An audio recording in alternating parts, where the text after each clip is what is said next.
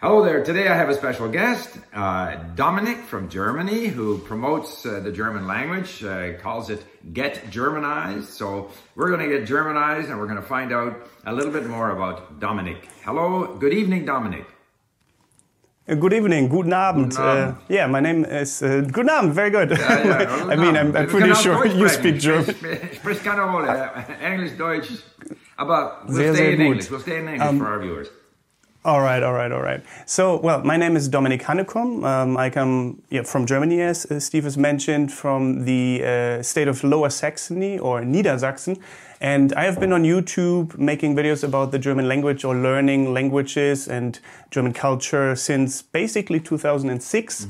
Um, professionally, I've started it in 2013 after um, doing my bachelor's thesis at university. I noticed this could become well, more than just a hobby. And uh, I've always been passionate about p- helping people, uh, learning and, um, well, empowering people to better themselves in, in any way possible. So that's what I'm trying to do with my channel um, and to um, make it a little bit entertaining as well. Because language, I mean, for some people, it looks very um, well, scary sometimes because of the difficult grammar and all the uh, processes in, uh, that are involved with learning a new language.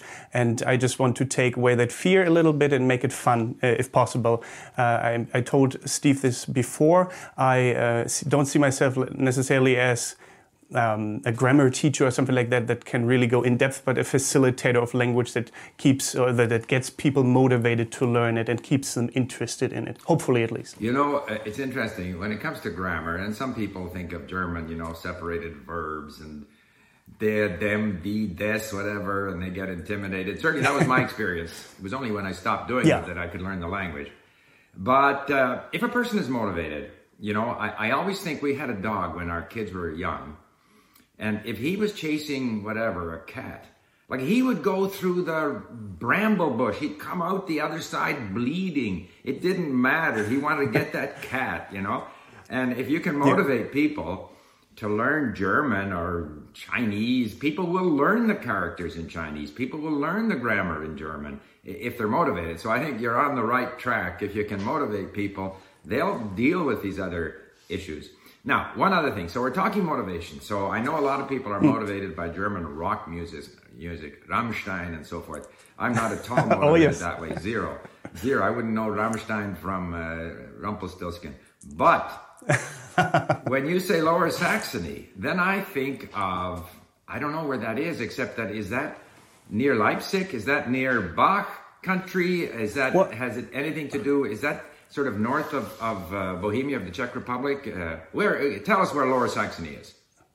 Lower Saxony is in the north of Germany. Oh. Uh, Leipzig is about five hours uh, from where I live. Actually, I'm going there this Friday because I was about to go to the Leipzig Book Fair, th- which was cancelled Mm-hmm. Oh, yeah. because of the Corona scare sure, at the yeah. moment. But I'm still just going to go there and uh, explore the city. But yeah, uh, in the north of Germany, um, the capital city here is Hanover. Okay, Actually, you might have so heard of Hanover. lower. Like I always look at a map, you know, Germany north south. Uh, north is upper, and uh, and uh, but in fact, It is no, confusing it's, sometimes. It's the reverse. So I guess it's Lower Saxony is north of Saxony. Uh, you know, Yes. Leipzig and Dresden and so forth. Okay.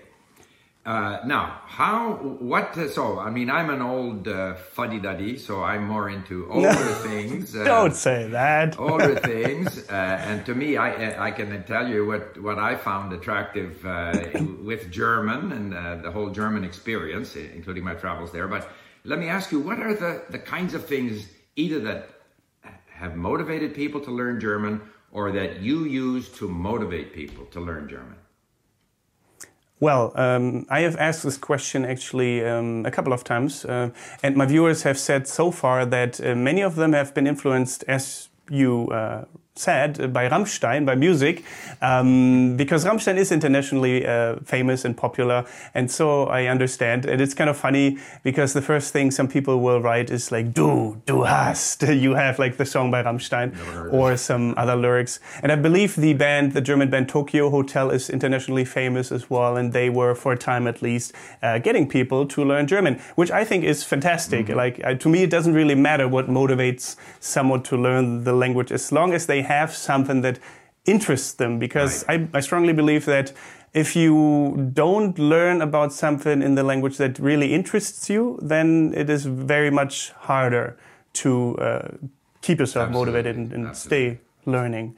Um, and other than that, definitely German TV shows. Mm-hmm. Uh, people always tell me how they like um, what was it, Dark, this new Netflix mystery Oh, show, and people just started learning or getting interested in the German culture because of shows like this. Can we stop for a second? uh, Very interesting. Netflix. Oh, yeah, sure. Netflix. Okay. Netflix Hmm. is a major source of language learning content. Um, Oh, for sure. I, I used it for Turkish for a while. Uh, Oh. I even found an Arabic uh, series there, but it was in Egyptian Arabic and I couldn't understand a word.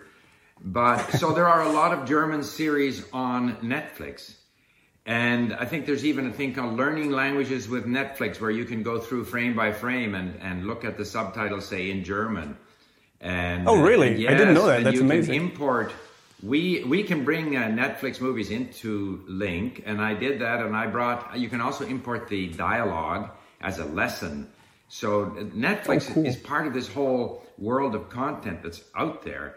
And if I were learning German, I'd be all over Netflix. Um, absolutely. Although, you, uh, uh, what is your opinion? How good can you start with Netflix, or, or do you have to ramp up to where you can make use of Netflix or TV series as a learning material? Well, well, I mean, mm, difficult to say because I am mm, I don't I just speak English and German fluently, so it's hard for me. But um, when I learned English, I motivated myself also with TV shows, or actually, to be precise, uh, Japanese animation, and it had English subtitles all the time. And every time uh, I wanted to know a story plot or what was going on, and I didn't know a word in the subtitles, I just looked it up uh, at a dictionary or something like that. So I believe if people have like a basic understanding at least, um, then learning vocabulary with stuff like this with Netflix and, and movies is very good. At least for me, it was. Right. Um, but but I believe there should be. A, a little bit of a basis, maybe. Otherwise, you don't understand anything. But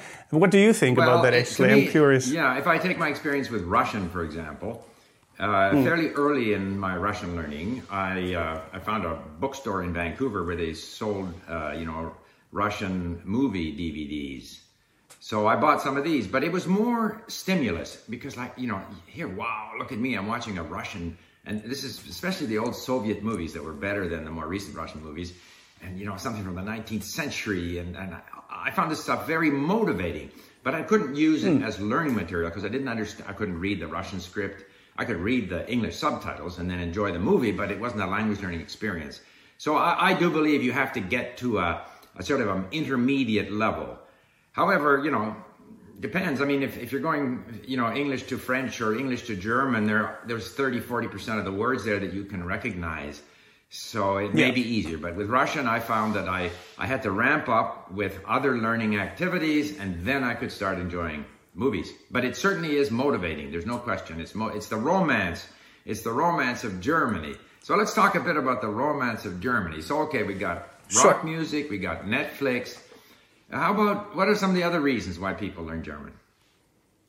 Um, yeah, uh, talking about romance. Well, for romance, for love, Right. um, many people these days get to know their um, their special someone through the internet, and it's becoming more and more normal. I think it is pretty normal by now, and um, that way, uh, this well, getting to know people from other countries has become very easy uh, because of the internet, and and so many people have found someone and want to learn their language, as a, for example Germany uh, or German uh, in this case, and uh, they come here, they live here, and learn the language basically, and the motivation is their partner, uh, which makes a lot of sense Yes. because that is one of the greatest motivations I believe that you can have Now, can to it, learn a language for someone way? you love. Can it go the other way? I want to learn this language, so I'll go and find a, an emotional, romantic partner. Then when I lose Oh, interest yeah, in that language, I'll go find another partner for the new language that I'm learning. I don't know. Actually, now that you are saying that, I w- I won't name any names, but I think you might know this person as well. I have uh, met um, another polyglot Right. uh, at uh, at a language um, event in Berlin last year, and he told me actually that um, he does that sometimes. He, he keeps around people uh, that speak certain languages, basically flatmates and uh, I guess right. maybe girlfriends as well. I'm not 100% sure, but that was super interesting mm to me. Like I was always wondering how how do polyglots that speak a lot of languages keep the language fresh? And I guess that is one of the ways you can do it. So yeah, I, yeah. I, I mean, I think a because I, I happen to be happily married that um, the, the option of going out and finding girlfriends in each of my languages is not, is not an option. And uh, with 20 languages, you can't constantly be looking for people who speak those languages. So it ends up being yeah. more a matter of, of refreshing them occasionally through lots of listening and reading and those kinds of things. Uh, I also wanted to say that, uh, you know, Germany, uh, a little bit about my experience with German. Mm. Germany is a wonderful place to visit. And you sometimes hear people say, well, I went to Germany and I spoke in German and they answered in English and it's very discouraging and stuff. And that might be that true happens, yeah. in a department store in Berlin or in Hamburg or in, uh, you know, Munich. But one of the more, I mean, charming places to visit in Germany is the small towns. And you stay in a small oh, inn, and it's, I don't know what it is now, but it used to be very cheap the meals were cheap. Um, very cozy. Yeah, I, I, guess depends on where, but right. yeah, yeah, cheaper definitely. And you stay in these towns that are just like like they're so beautiful, like they're postcard perfect little towns. And I can remember I stayed many times. I had business dealings not too far from Dinkelsbühl. Uh, if you ah, Dinkelsbühl, yeah, yeah. I mean, it's a romantic town, and there and there the people don't speak so much English, and so there's no difficulty in speaking German, and so you're kind of able to put yourself into this German medieval German town and speak German, and there's even little bookstores there. And so I think there's ample opportunity. And people in Germany are very friendly. There's sometimes this thing that the Germans are very strict and severe, and oh, you, du musst. No, no, no. That's ah. not the case. The people are actually very friendly, and uh, if you're driving around in the gas stations and in the inns and stuff, so it's it's uh, it's a very pleasant place to visit. And if you want to use your German, in my opinion, be a little strategic. Don't go into places where people are busy and uh, sure. they hear you stumble in German, they're going to answer in English. Because, uh, but if you go to the smaller yeah. towns, uh, you can have a very nice, romantic German experience. At least that's been my experience. Well, I'm really happy that you think that. That's wonderful. Yeah. I mean, I always hope that people have a good time coming here. And when when they say that, uh, oh, they only speak to me in English because they, they want to um, help me, I also understand that, I guess. But many Germans also are very keen on just practicing their English, as you say, as you said, in uh, bigger cities. And when it's a hectic situation, mm -hmm. it's just faster for them than help the other person necessarily. But also, yes, in smaller villages or towns you will have uh, all the opportunity you want, even though uh, the younger folk there will speak English as well. So if you want to switch to English, that's most of the time no problem. Right. Uh, I, I, feel at least. Yeah, and, and besides which, those people, if you meet a German person, uh, say a young person in a small town, uh, they found someone to speak to in English. So uh, yeah. they want to speak English. So why does your right to speak German trump their right to speak English? You know, neither one of you is a teacher, so you, you got to work those things out.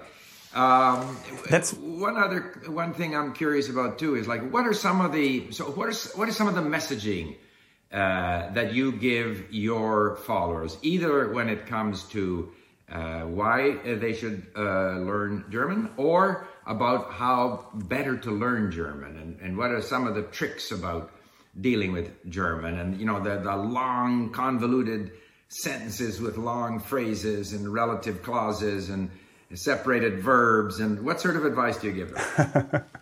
well, first of all, I guess um, why they should learn German or why they should learn any second language is just because it makes you a lot more empathetic. How do you yeah, is that how you say it in English? Yeah, empathetic um, towards other cultures, mm. and it gives you so many opportunities. If you learn another language, you I mean that's why I learned English because I didn't just want to be confined to my own country, to the possibilities within my own country. I wouldn't be doing what I'm doing right now if I didn't learn a second language. And I traveled and felt comfortable in other countries because I knew English. Um, because uh, yeah, I don't know, it, it's just super helpful in so many areas of your life. And well, when it comes to tips on how No, to if I learn could just German better, you there. So that's English, but No, English it's okay. is an international language. No, so what's the what's the Oh, yeah. motivation for learning German, which really only works in you know this this uh, Germany, Austria, Switzerland uh, area. Well, um, there's many job opportunities Mm-hmm. for people who want to become, for example, engineers, as stereotypical as that is, it is true, um, or just in other uh, areas of, of, uh, of jobs, Mm-hmm. you can, of course, uh, use German as well here. Or if um, Hmm.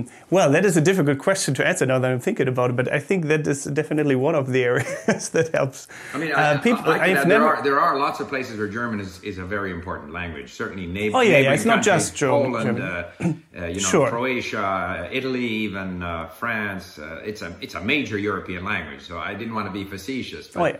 yeah. No, it's fine.